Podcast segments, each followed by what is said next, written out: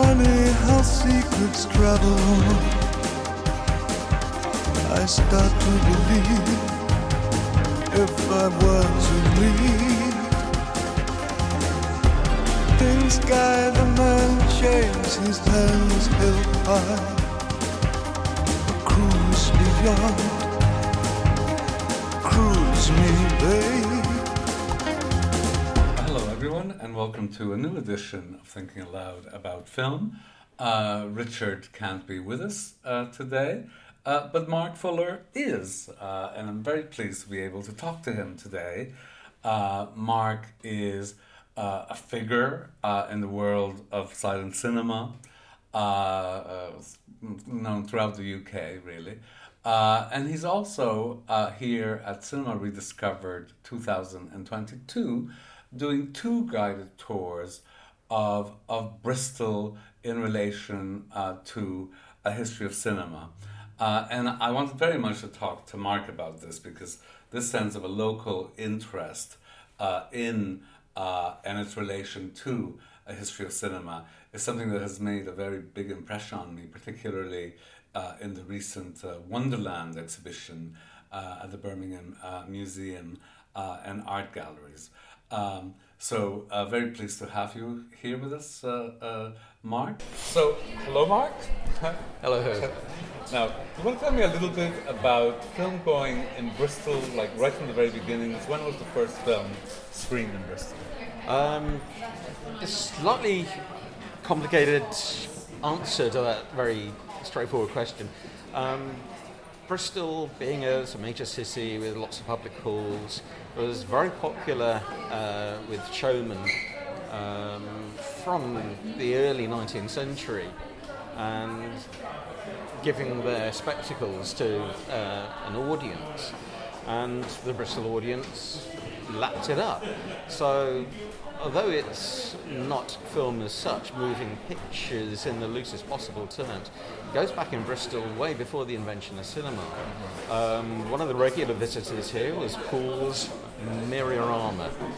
Um, what Miri- is Myriorama? Well, um, the Myriorama is, um, try and describe it, it's, you imagine a theatrical backdrop, huge, immense canvas painting but a scroll. So it could move. It would move in one direction only as a scroll, but um, it would also involve the showing of this um, panoramic scene. It could be a, a naval battle or a, a geographical panorama, but it would have a narrative. And as the narrative moved on, the scroll would shift from both sides. It's always full screen, for want of a better word, and um, and a narrator or a lecturer would inform the public as a new bit hove into view. There would be music, there would be lighting effects and sound effects. It would look to all intents and purposes like um, a painted film. Mm-hmm. Um, so when proper cinema as it were, inverted commas, came along, in terms of visual impact, it wasn't that surprising to Victorian audience.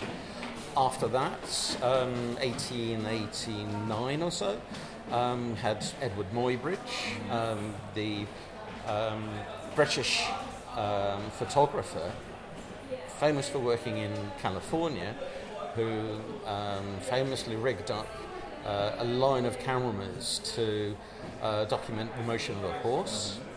Well, by the 1890s, he had invented or had co opted uh, a device called the zoopraxiscope. Uh-huh. And this projected um, a series of uh, drawings based on his photographs onto a large screen from a glass disc mm-hmm. um, using a magic lantern. And again, to all intents and purposes, it's moving pictures. It's not actually a photograph itself, it's not a strip of film as such, but again, the main ingredient is already there. And did Muybridge show here in Bristol? Um, yes, he showed up in uh, Clifton College, I think was initially. Um, he showed again at the Victoria Rooms, and a year later, um, what is what was then the Colston Hall. So yes, it was um, th- at least three times that I know. Fascinating. So, you know, Bristol and cinema from its very beginnings, really, Um, before its beginning. before its beginnings. and then there's the uh, kinetoscope, um, which was the uh, peephole predecessor. Before they'd worked out how to project films and such, uh, you would um, pay your money uh, to actually look in a box and see a film strip whiz by, 46 frames a second. right. Because they hadn't, uh, he hadn't worked out the intermittent motion uh, particularly well. Um, Mr. Edison is him. Um, so it was done. It was illuminated for your sight by a flickering light bulb to all intents and purposes. Um, and that arrived January 1895. A local optician had three of these machines in um, the front of his shop in Park Street um, for, let's say, three months. And then they, they went back, they were sold off. But a year later, we had proper films, as it were, being projected. So, what was the first film? Or, when was the first film? And when and where was the first film projected? Uh, in Bristol, um, it was the first, uh, 8th of June, 1896. Um, a chap called Augustus Rosenberg, who's a, a German um, immigrant um, based in Newcastle, still a very young man, 21. Um, but he started to tour uh, films uh, with a projector he'd built, designed, and would patent himself. Um, and that was at the uh, New Tivoli, which is a music hall down on uh, music hall down on Broadmead. How how how uh, common were these self-invented projecting projector systems? In, in 1896, it seems like everybody was having a go. Hmm. Um, the principle had been demonstrated by R.W. Paul up in London and the uh, Lumieres in, in Paris. Um Edison had been trying and failing in America. The um, Latham, and his eidoloscope was a, a bit of a, a brief hit in New York. So um, uh, I've forgotten the name of the uh, guy in Germany. Everybody was at it. Right, right, right. Everybody, as soon as the taking of film had become uh, a possibility, everyone knew that the financial model that would work was projecting it in a hall. Uh-huh. And this came to Bristol quite quickly. Um, yes, June 90, as I say, uh, in March 96, it was still um, the sort of thing you would see only at photographic clubs and scientific uh, institutions. Um, I think they started getting public screenings March, April 96 up in London. June 96 in, is in Bristol. Right. So Yeah, really early, yeah. really, really early. Um, and from there, as I say, what was also unusual about that first screening was that uh, it wasn't part of a musical program. The musical manager cleared the decks. It was a purely film show for that first week, anyway. Four times daily, Yeah. nothing else. When did cinema become uh, a popular um, uh, uh, leisure activity in Bristol? In Bristol, um, straight away. Right. I mean, all, all the reviews of the, the shows in '96, they all did gangbusters in terms of business. Um, R.W. Paul's Theatrograph came to um, the People's Palace Music Hall in October that year. Um, played for a total of something like six or eight weeks in, in spells. Penny book back. Um, That's quite it extraordinary. Big hit, big hit. It's quite extraordinary to go from something that is shown to scientists and, and chemist shops to you know something that someone working in a factory could just go see for fun. Yeah. Yes. Um, factories that took a little longer Uh-huh. uh, for it to become cheap enough. Uh-huh. Um, the venues to be, but the Tivoli was very much um, a, a popular music hall. Um, certainly at the um, the opticians Tuesdays, the price of seeing a 40 second Mm. film was tuppence, Uh-huh. Um, which was the price of a pint of cider. Right. So, not really for um, honest um, sons of toil, Mm. but a more Yes. gentry thing. But they cer- certainly, for a, a night out at the weekend, they could afford the Tivoli. Um, Right. People's Palace, more than likely.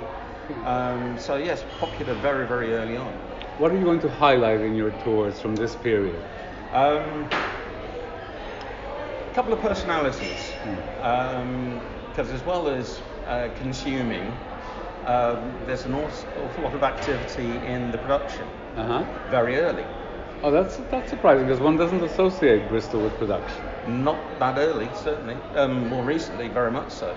Um, but in by 1901, there were at least three sets of people making their own films and showing their own films in Bristol. One of them uh, was Charles Gascoigne, who was the manager of the People's Palace. Um, by 1900, he was making his own films and employing himself as an act in his own um musical and touring uh, all over the country with his um, biosphere, that's the word, as, as an act. Um, the unsung heroes in film, early film, I think, because I've not read anything about their contribution, opticians. Right. I've already mentioned Alfred Uh-huh. Up in Park Street. Um, on the centre, within a stone's throw of the current Hippodrome, were two opticians, um, Dunscombes, M.W. Dunscombes, and Husbands and Sons. We literally smack opposite each other. And opticians, we think Specsavers. Yes. However, they're on the dockside there, or were then. That was the dockside. And as well as doing glasses, they uh, sold and made scientific instruments for navi- navigation. Sure. So, quadrants, sextants, barometers. Well, if you're doing that, it's very easy to get into uh, making photographic stuff, and from there, magic lantern things. So, and that's what happened, both of firms. So, by the 1890s, they're getting very interested in moving pictures. Of course, they are. Um, so, by the late 1890s, both of them are uh, doing sort of charity shows, film shows, odd one-off engagements um, in and around Bristol. Um, by 1900, 1901, both of them are making their own films. That's so incredible, you know, because one of the things that surprises me about your account is we tend to associate the speed of communication with the internet, with Twitter, yeah, that, you know, you, you do something and it, you know, goes all over the place really quickly. But actually, this indicates that, you know, information moved surprisingly quickly in the 1890s Oh, as well. Oh, yes. Right? And I imagine, would Bristol being a port city have anything to do with that? Or was it just the telegraph and the, you know, What was- newspapers? um, well, newspapers are one thing, the telegraph is another, certainly played their part, but more than the sea, what really um, did it was the railway links. For instance, um, 1902, um, one of the great touring um, cinema companies, North American Animated Photo Company, um, was uh, in the middle of a multi-week engagement at what was then the Colston Hall.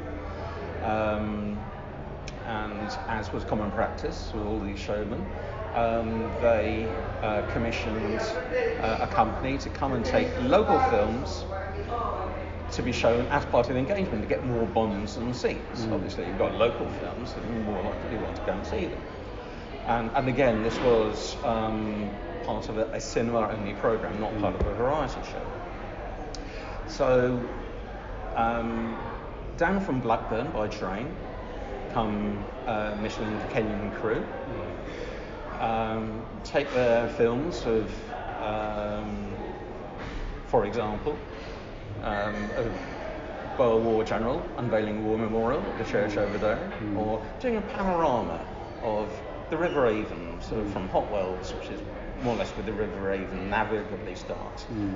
up to Shirehampton, which is like the river mouth. Go back in the train, probably that, that night, presumably develop it overnight, send the developed prints down by train the next day, ready to be shown the day after they were taken. That was the speed. I mean, that's your turnaround of this podcast. Yes. Extraordinary Uh, things. Yeah.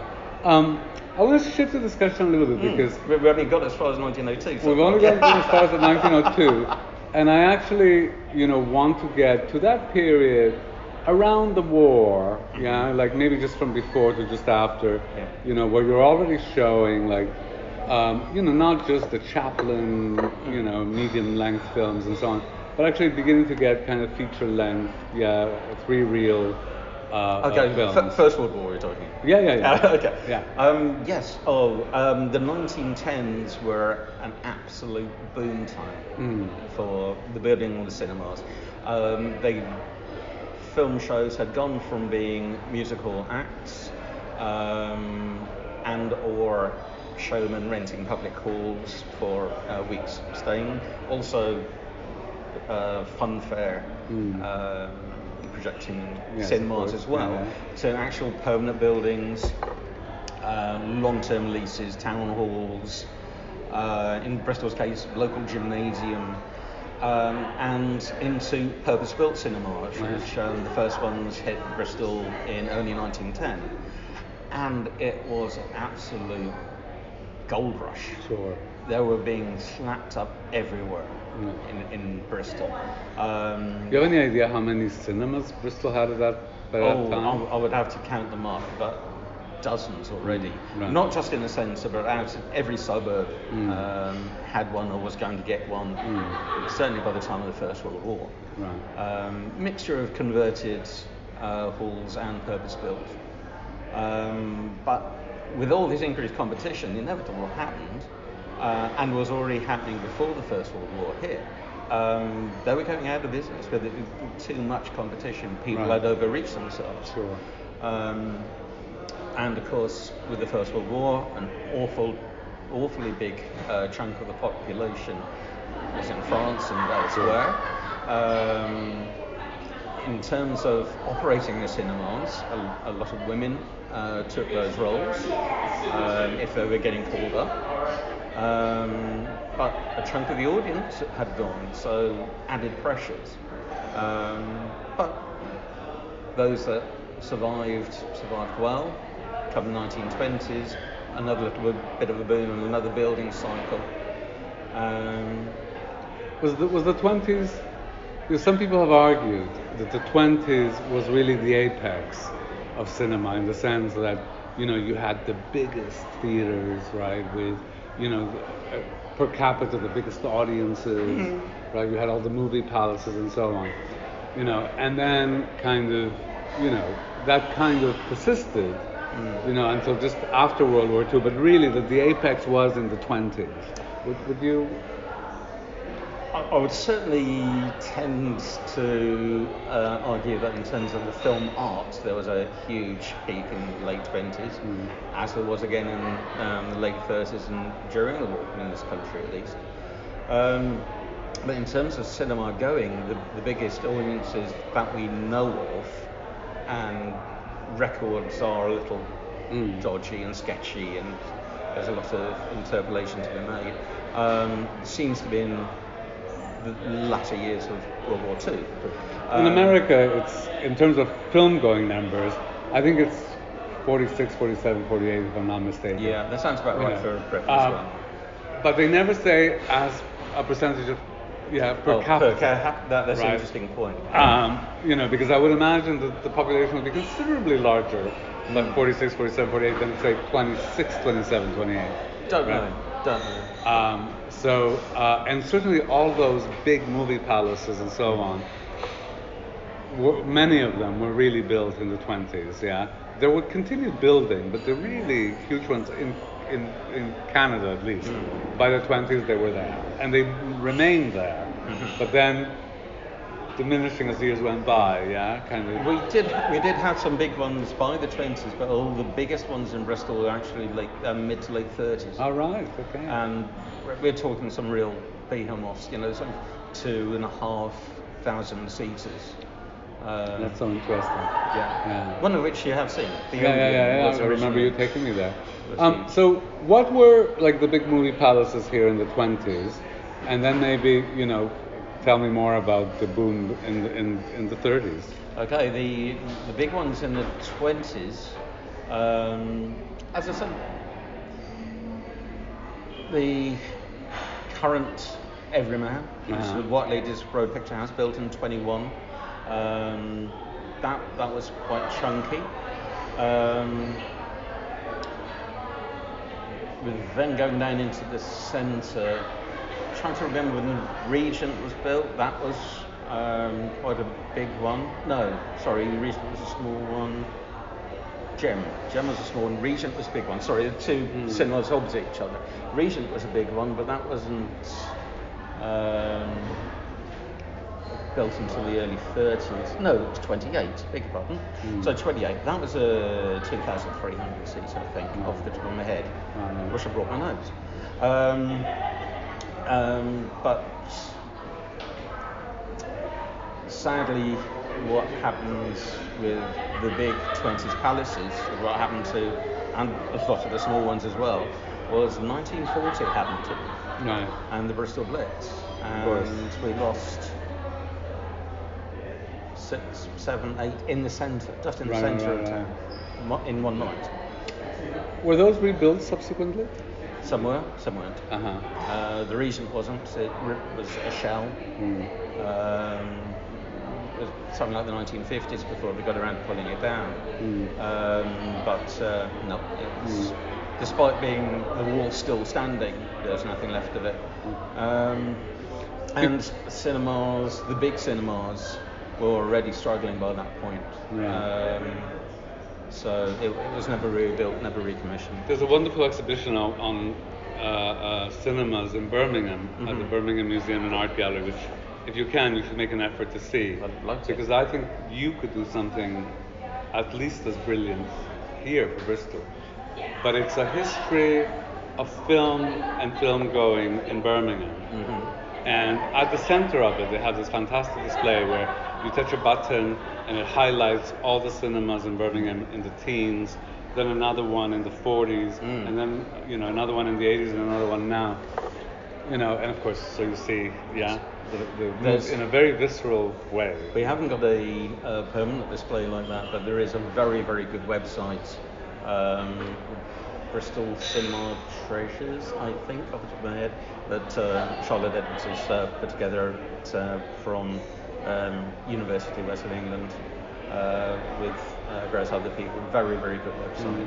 Uh, it's basically a, a map of Bristol with um, the cinemas through the ages highlighted, and you click on one, it gives you a potted history, um, photographs, um, personal histories, Yeah. uh, terrific archive photographs. So that's very, very good. the Birmingham exhibition is so so beautiful because you know you you you get the feeling of local people's investments Mm. in the history of that cinema, of seeing themselves represented either through being filmed at parades, graduations, whatever, but also out of having participated. Out of you know, my first date was seeing Casablanca, or I Mm-hmm. worked at the Odeon, you know, and met my husband there, or these were the uniforms that we wore as ushers. Like so, so the history of cinema is like completely interlinked Mm. to people's lived histories, the other affective kind of histories. And it's very beautiful to see because normally when you read about this stuff, you only read about, oh, London, Paris, New York, right? You know, what cinemas were like yeah, in the major metropolitan centers. But you don't read about anything locally. And of course, as soon as you begin to look, the stories are just as mm. rich, just as complex, just as emotional as anything you get anywhere else, Well, right? my, ne- my next research project is something I've should have already started, but kind of got uh, sidetracked by these sorts of things.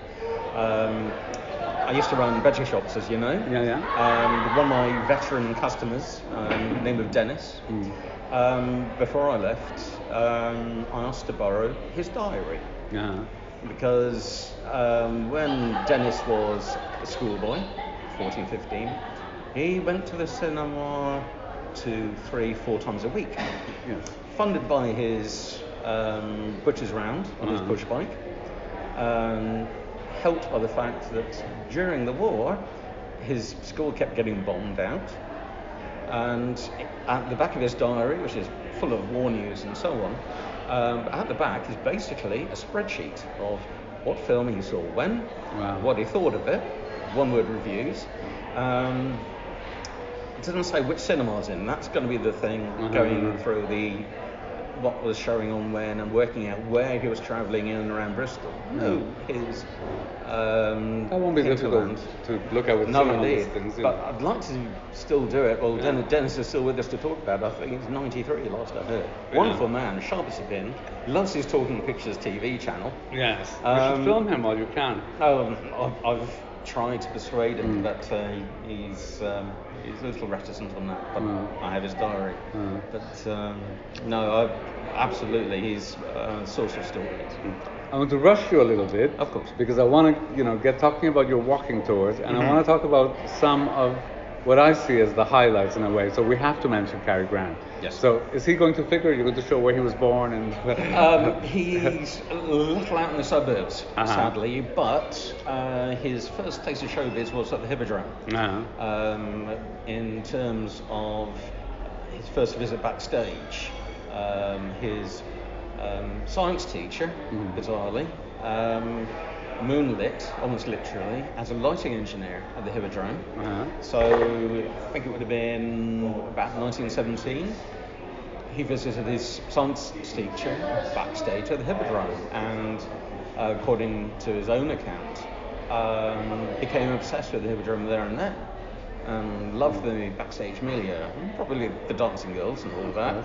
Um, and within a couple of years, um, he was on stage as part of the uh, an acrobatic troupe, Right. and came back um, whenever he could to watch the, the famous pantomimes there. We still have the pantos and the hippodrome, Yes. um, right up until the 1970s. Right, right, right.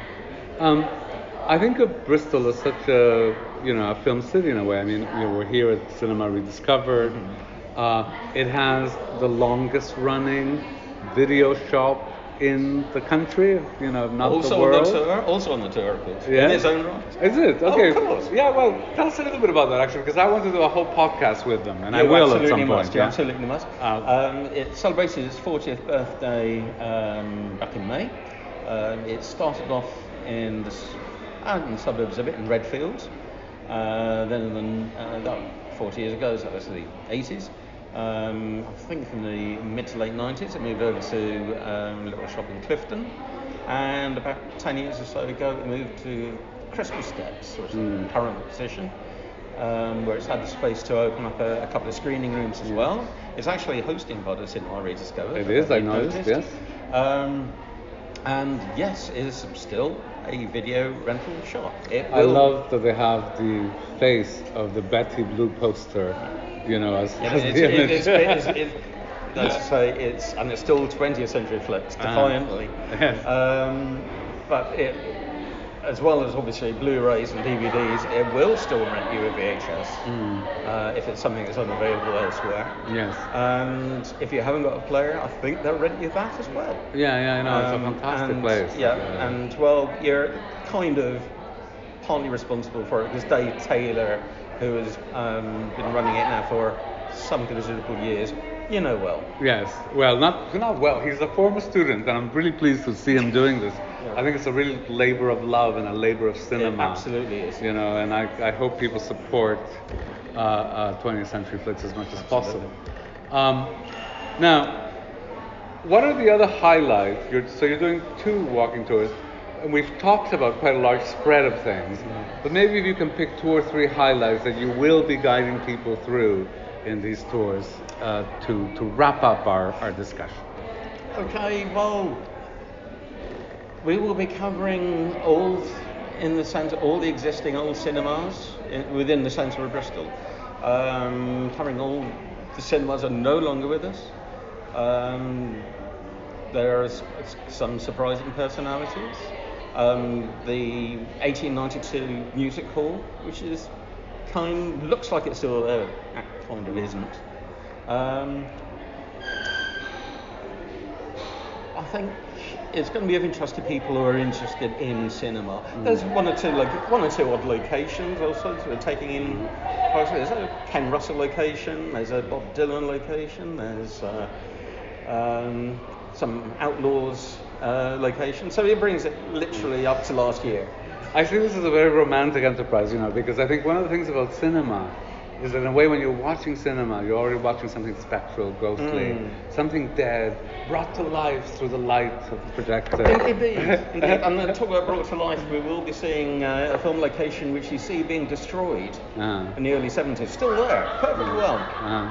Well, I see you as also kind of bringing up, you know, to life like these things Oh, that are either ghostly or they're not evident to the naked eye. That you've got to kind of, Well, you know, bring them um, out. So long as it isn't absolutely pouring down with rain, uh, I will be bringing laptop, so there will be images of what was there Right. to help um, people visualise um, some of the size of these places, like the, the old Embassy Cinema uh, Mm. up in uh, the lower reaches of Clifton. Absolute behemoth of a place. Nothing to see of it now. Um, and also Castle Green, which is, uh, sorry, Castle Park. It's a lovely green open space in the heart of Bristol. Um, was created um, on the top of five or six entire blocks of late medieval shopping streets that all got lost in the war. But hopefully, I can say, well, this was there, that was there, and just hopefully reimagining the team and people. Hopefully, also some film clips. So mm. um, it'd be interesting to play um, a clip from the surviving 1902 film and the spot where it's mm. shot Yeah. and is in terms of the buildings you see in the background hasn't mm. changed a bit. The people have. Before we wrap up, you know, one of the things that I've learned just from personal experience Mm-hmm. is that everybody has their own cinema history, right? Like, Mm. you know, so kind of, you know, if you talk to people a generation older than I in Montreal, they might have gone to the same cinemas, but they, they would look different or, you know, have uniforms that we didn't have or have hat stands. Yeah. Or, yeah, so everybody has their own memories. It's almost like there are generational memories of, you know, the city and city. What are yours? Um, well, I've only lived in Bristol like 35 years. okay, Um, well, 35 years ago when you came here. 35 years ago, um, I started coming here to the Watershed around Mhm. then.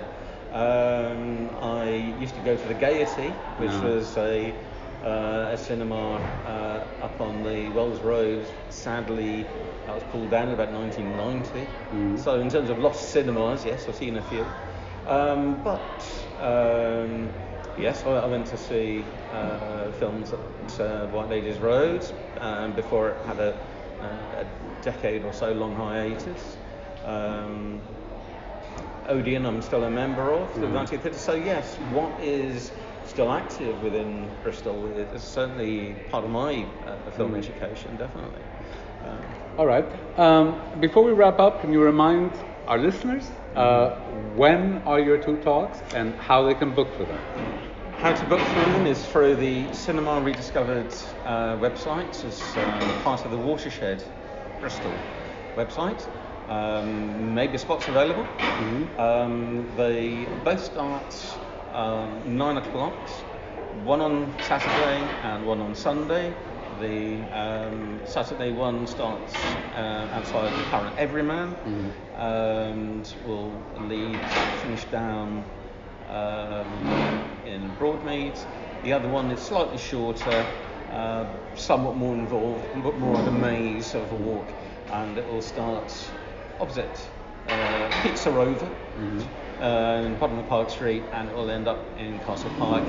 All things being equal, I've got to finish by half ten in order to get people to their first film. Right. Well, thank you very much, Mark. I will be there on the Sunday one, so I look okay. forward to it. Excellent.